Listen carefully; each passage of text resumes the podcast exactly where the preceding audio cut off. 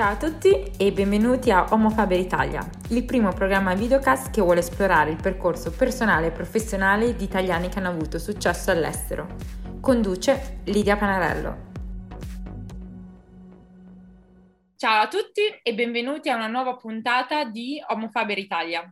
Quest'oggi abbiamo l'onore di avere con noi Mark Zarzi, direttore della ricerca presso l'Osservatorio Planetario di Armagh in Irlanda del Nord e prima ancora professore associato presso l'Università di Hertfordshire in Inghilterra. Mark è un astrofisico che si è formato in Italia, in Germania e nel Regno Unito. La sua ricerca si focalizza sulle galassie per cercare di capire la loro formazione ed evoluzione nel tempo. Tra i temi di studio si è occupato di ricercare sull'evoluzione delle stelle e dei gas e il ruolo dei buchi neri supermassicci centrali. Mark è anche vincitore di premi internazionali come il Group Achievement Award della Royal Astronomical Society ed è anche invitato frequentemente come subject matter expert presso le più prestigiose conferenze di settore. Siamo molto orgogliosi di avere con noi Mark che ci racconterà la sua storia e le esperienze che l'hanno portato ad appassionarsi di astronomia. E dal team di Homo Italia sono qui in compagnia di Davide Altumare. Ciao Mark, come stai e dove ti trovi? Eh, al momento sono a Cavalese, sto bene, eh, qui in, in Trentino. Sono in telelavoro da domani,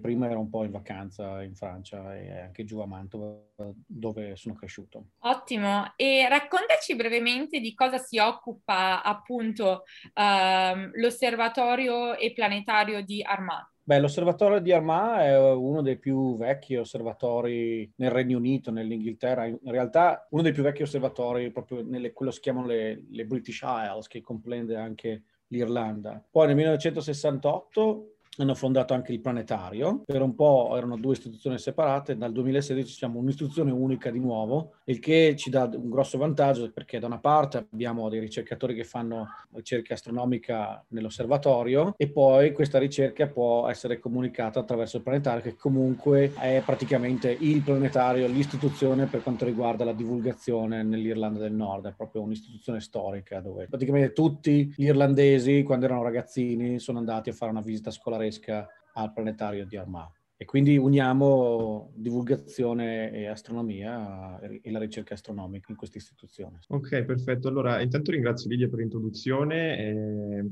e lei, professor Sardi, per la sua disponibilità e volevo appunto chiederle come si svolge mediamente una sua giornata di lavoro, anzi studio all'osservatorio. Beh, intanto potete anche darmi del tu, eh?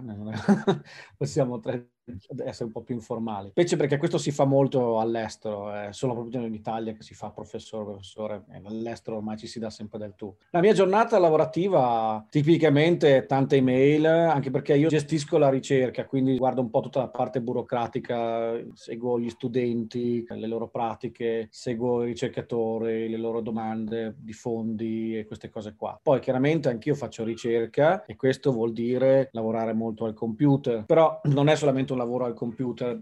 Tipicamente l'astrofisica si fa facendo ricerca o uno analizza dei dati o uno fa dei modelli, diciamo, grossolanamente si può dividere così, però poi bisogna scrivere gli articoli, li si manda a dei, a dei giornali che nominano dei referee, delle persone che controllano i tuoi risultati, tu rispondi a questi risultati poi una volta che il tuo paper è accettato vai a delle conferenze dove le puoi presentare, quindi c'è anche un aspetto interessante di networking, di viaggiare, cose del genere. Poi una volta che hai fatto il tuo risultato c'è un'altra grossa parte che è quella di cercare di ottenere di nuovo osservazioni astronomiche o con dei telescopi nello spazio o telescopi a terra per avere nuovi dati o avere tempo a dei supercomputer se sei una persona che è un teorico o anche fare delle domande di fondi per essere non solo te stesso che lavori sui dati ma avere intorno a te degli studenti piuttosto che degli assistenti e creare un gruppo intorno a sé. Quindi sono molto variegato come tipo di lavoro, insomma insomma siamo molto lontani dall'ideale di scienziato che si chiude nel suo studio e non vede nessuno. Ecco. C'è molta gestione del personale, immagino, anche dal suo punto di vista. Dipende un po' dove sei. Eh, sicuramente non siamo su una montagna a guardare attraverso i telescopi come uno può pensare. A volte ci andiamo, ma oggigiorno è ancora più raro perché tipicamente uno ottiene tempo a un grosso telescopio come quello europeo in Cile, poi schiacci un bottone con tutta una lista di comandi, osservami qui a quest'ora e poi c'è gente là che osserva certo. per te. E a maggior ragione se usi il telescopio spaziale. Però Però poi se tu sei all'università hai l'insegnamento, eh, poi ho l'interazione con gli studenti eh, di dottorato, poi ho i seminari, eh, varie riunioni in cui comunque interagisco, poi ora ci sono anche cose tipo pause caffè dove si parla di ricerca, insomma è un lavoro molto bello, poi alle conferenze molto interattivo dove si generano idee. Ultimamente purtroppo col Covid siamo stati un po' tutti a no- casa nostra, io ultimamente interagisco solo con mia figlia e i suoi capricci, però sì è un lavoro che ha il suo bello ne- anche nell'interazione con i colleghi e con gli studenti studenti. Quando tu eri alle superiori, che cosa sognavi di fare? Ma io ho sempre voluto fare l'astronomo, è cominciato molto prima dai superiori. Io semplicemente volevo andare all'università e studiavo solo fisica e matematica, non ero proprio un grande studente. Io tanto sapevo che finché non andavo all'università non avrei toccato un libro di astronomia e quello era quello che volevo fare. Vuoi un rimpianto che avrei dovuto imparare a scrivere un po' meglio, perché ho sempre detto tanto guardi professore i temi non me ne importa niente perché farò solo equazioni matematiche o cose del genere, invece il lavoro di un astronomo è molto molto scrittura, velocemente, eh, sempre, è molto importante, tutte le materie, quindi comunque sì, io volevo fare l'astronomo, ho risposta molto breve alla domanda. Ecco. Com'è che sei arrivato a capire che eri appassionato di, di astronomia? Beh, nel mio caso è un po' una cosa di famiglia, non che ho dei genitori accademici o, o quant'altro, è che mio nonno era il, l'ingegnere a capo del programma programma dell'Ariane negli anni, beh ancora si chiamava Fusée, Fusée Diamant ancora, quindi il precursore della, de, dell'Ariane che è il vettore principale con cui l'Agenzia Europea Spaziale manda tutti i satelliti gli, gli astronauti insomma. Era praticamente un rocket scientist, ok?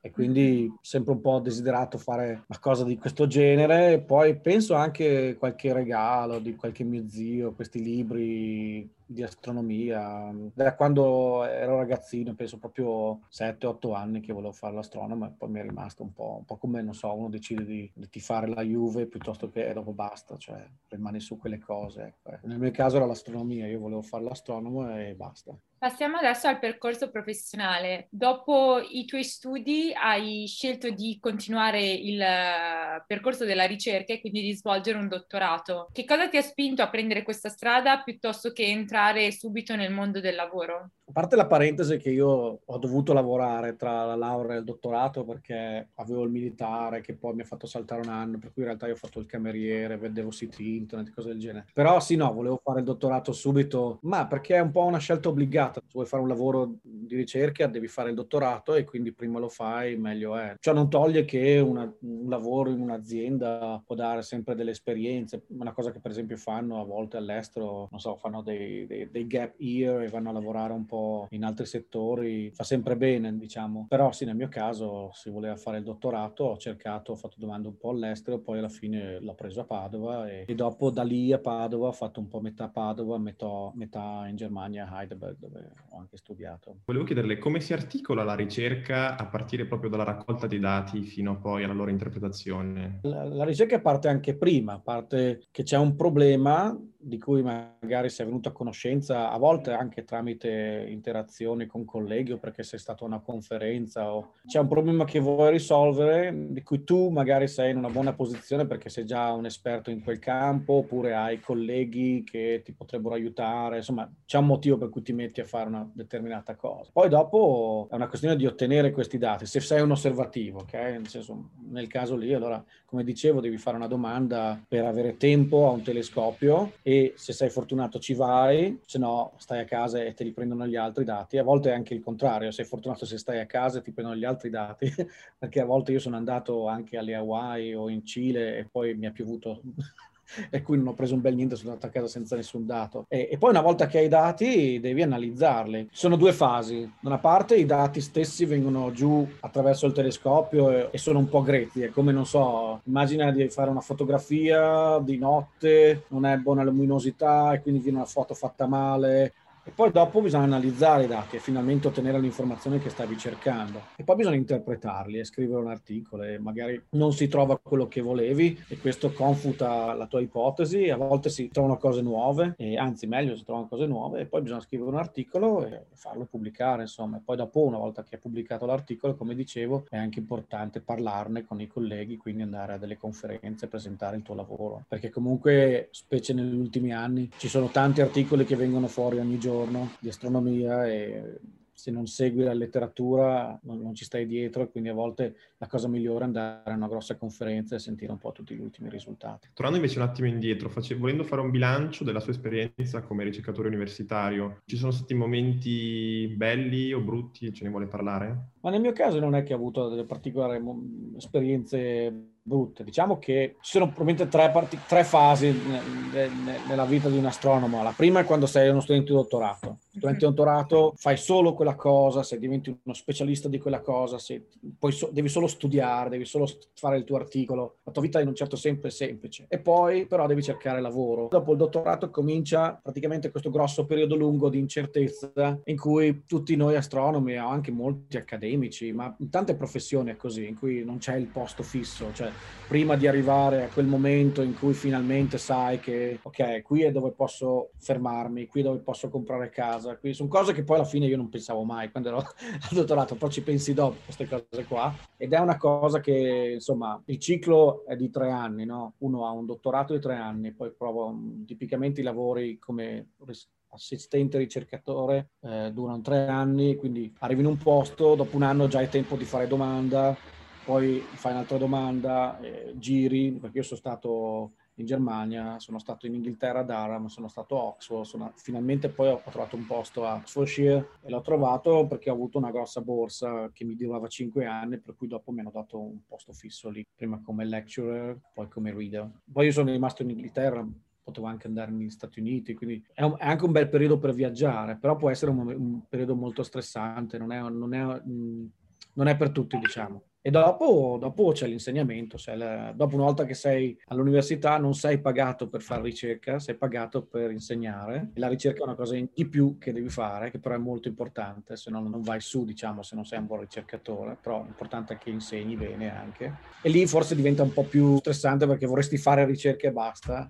Poi a me quello che piaceva molto era anche fare molta divulgazione, per cui ho fatto tantissima divulgazione che poi per quello che poi sono finito a, a, all'osservatorio planetario di Armagh, che è proprio il posto ideale per me. Direi che forse la più brutta esperienza è quando sono andato all'Hawaii e lì eh, 13 notti dovevo prendere dati per 24.000 galassie, esagero, e invece praticamente mi è arrivata una tempesta tropicale e sono rimasto a bere caffè a 4.200 metri per niente, per 13 notti, con mal di testa terribili, cose del genere dovute all'altitudine. Quindi si può dire che questo posto, tra virgolette, fisso, o perlomeno che dia una certa sicurezza, arriva solo dopo la creazione di un nome, quando ti, sei fatto conoscere anche a livello internazionale, credo. Sì.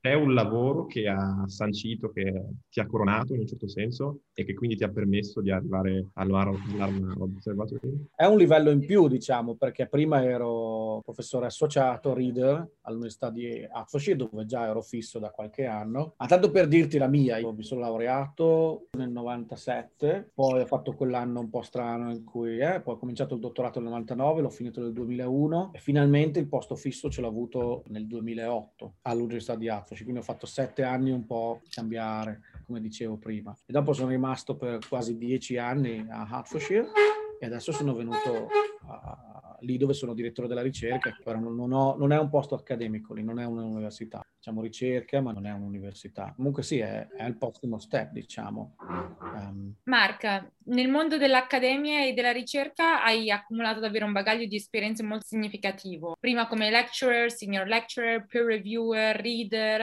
eh, e adesso sei direttore di, di, appunto questo centro di ricerca. Secondo te qual è stata l'esperienza che ti ha arricchito di più? Tante esperienze che mi hanno arricchito, cioè il dottorato, il fatto di essere andato all'estero durante il dottorato, che è un'opportunità che ti viene data durante il dottorato, è stata la prima cosa. Finalmente esci un po' dove, dove hai studiato, dove hai fatto l'inizio del dottorato, io sono stato a Heidelberg, al Max Planck Institute, in un posto dove c'erano esperti mondiali di tutto e di più e vedi veramente cosa vuol dire avere gente tosta. Non che a Padova non ci sia gente tosta, però a Padova lavoravo solamente con il mio piccolo gruppo, diciamo, invece là ero circondato da tante persone diverse. Cioè, diciamo che la, la cosa che ti arricchisce è quando vai veramente in posti molto molto tosti e se riesci sempre ad andare in posti dove, dove c'è gente sempre più brava di te impari molto di più. Poi dal punto di vista mio personale forse voglio tornare indietro parlare un po' della, della, divulgazione. Io sono stato anche quello che si chiama Public Engagement Fellow de, della Science Technology Funding Council. Praticamente sono stato pagato dallo Stato inglese per fare divulgazione per tre anni dappertutto in scuole in Inghilterra. E queste sono cose bellissime. Poi io comunque quando ero a Hertfordshire facevo tutte le serate di divulgazione eh, dell'astronomia al piccolo osservatorio che avevano lì venivano circa 5.000 persone nel giro di un anno. Quindi tutta una cosa che organizzavo io. Sono,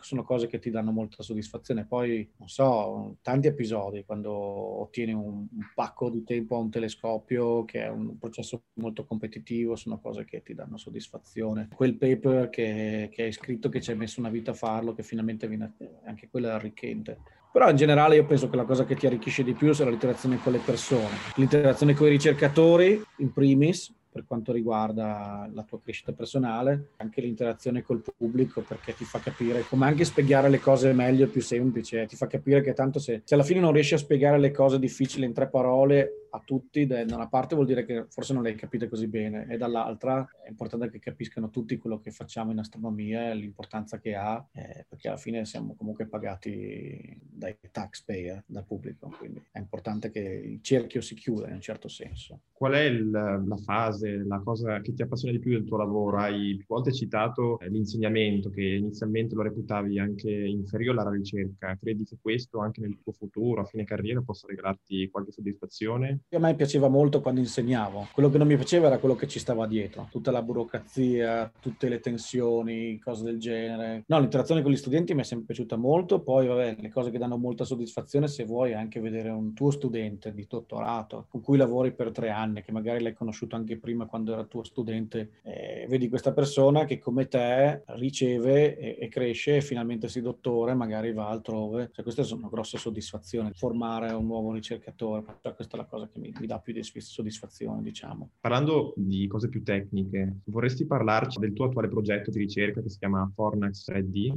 Sì, praticamente questo è un progetto che si basa su più di 100 notti di osservazioni al telescopio europeo, si chiama il Very Large Telescope, eh, che è in Cile, nel deserto di Atacama, una, ehm, praticamente uno strumento che si chiama MUSE, che eh, è alla base, sta sotto un telescopio da 8 metri. Il telescopio in sé, essendo così grosso, raccoglie molta luce e quindi permette di accumulare molti dati anche per oggetti molto lontani che sono deboli. In questo caso tutte le galassie nell'ammasso della fornace, che è un po' come l'ammasso della Vergine che si vede dal cielo qui al nord, e l'ammasso della fornace è un altro ammasso di galassie a sud. Fondamentalmente questo è un progetto che ci serve per capire l'evoluzione e la formazione delle galassie in un contesto di dove si formano, in che ambiente vivono, perché le galassie praticamente si formano grazie al fatto che hanno del gas che gradualmente si trasforma in stelle, quindi crescono. Però possono anche formarsi in virtù del fatto che a volte le galassie si incontrano tra di loro e si mergono, una più una diventano una galassia che è due volte più grande. E tutto questo dipende un po' anche dall'ambiente in cui sei. Le galassie che sono isolate di solito crescono tranquillamente e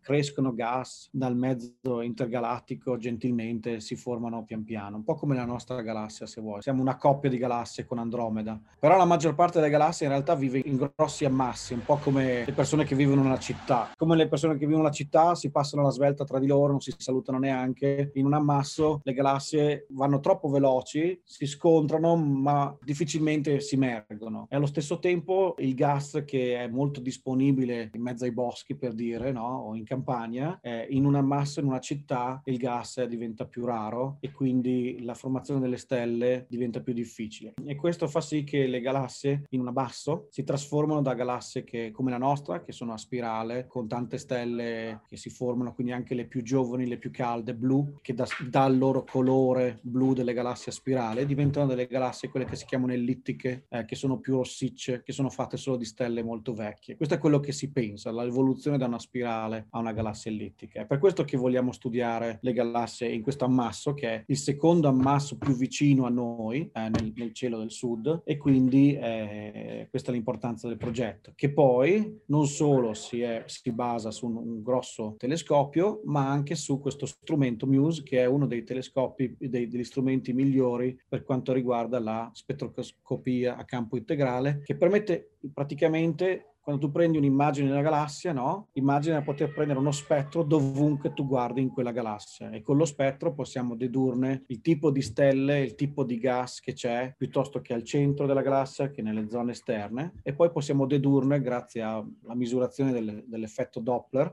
se questo spettro si sposta verso il rosso vuol dire che in quella parte della galassia le stelle si stanno allontanando da noi, piuttosto che se si spostano verso il blu vuol dire che le stelle si stanno avvicinando. Quindi se io misuro uno spettro, un Doppler shift blu qua e rosso qui, vuol dire che la galassia praticamente si sta muovendo eh, in questo modo. E dalla curva di rotazione poi riusciamo a dedurne la massa della galassia e la presenza di materia oscura o nel centro, dove le stelle si muovono molto velocemente perché non vogliono cadere dentro un buco nero centrale. Tutte queste cose che viene facilitata molto da questa tecnologia che si chiama spettroscopia a campo integrale e poi il fatto di voler studiare le, galassie in un ammasso e di avere un sacco di tempo per cui abbiamo potuto guardare quasi tutte le galassie più massicce è il motivo per cui questo progetto è abbastanza importante e ha già portato più di una quindicina di pubblicazioni oggi. Passiamo adesso a dare qualche consiglio per i giovani che potrebbero essere interessati a una carriera nel, nel tuo ambito. E tornando indietro alla mia esperienza personale, non sottovalutare l'importanza della scrittura, di saper scrivere bene, quindi non solamente la matematica la fisica, ma anche di non tralasciare altre materie, perché comunque tutto fa brodo alla fine. Poi armarsi di molta buona volontà, armarsi di volontà anche di andare all'estero,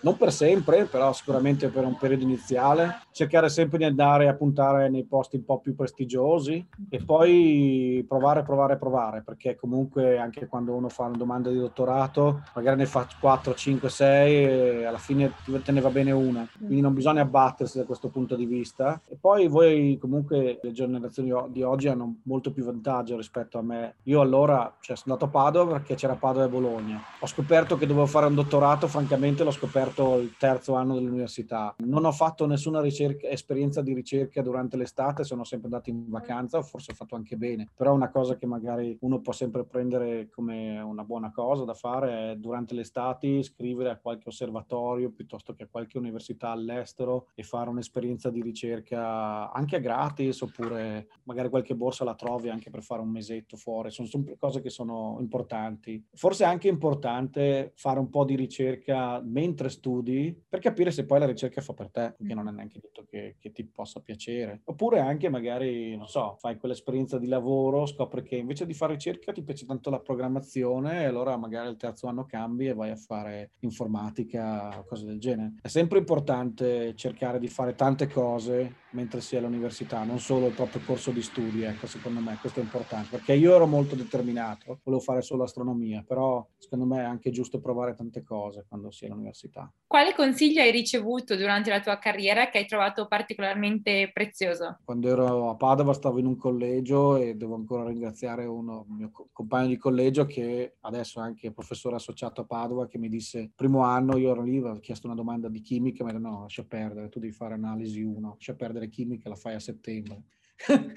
Primo consiglio super prezioso. Oppure, non so, quando poi dopo, appunto, anch'io ho avuto il consiglio di andare all'estero e sono andato al Max Planck eh, appena ho potuto durante il dottorato e poi mh, vari consigli li ho avuti un po' a destra, ma anche sempre da, da, colleghi. Forse io non ho avuto così tanti consigli chiave, forse per quello che ho girato un po' tanto prima di arrivare a un posto fisso, diciamo. Mm-hmm. Um, però ho anche voluto sempre fare le cose a, a mio modo. Però diciamo che più ti esponi, più provi varie cose, più, più, ti metti in quella posizione di provare varie esperienze diverse, anche in istituti diversi, in posti diversi, più sicuramente questo ti dà esperienza e, e, poi trovi la tua strada, secondo me, questa è la cosa più importante. E in qualità di direttore della ricerca, uh, posso immaginare che ti è capitato spesso di assumere di nuovi collaboratori. Vorrei sapere che cos'è che uh, ti colpisce particolarmente del profilo di un potenziale nuovo team member.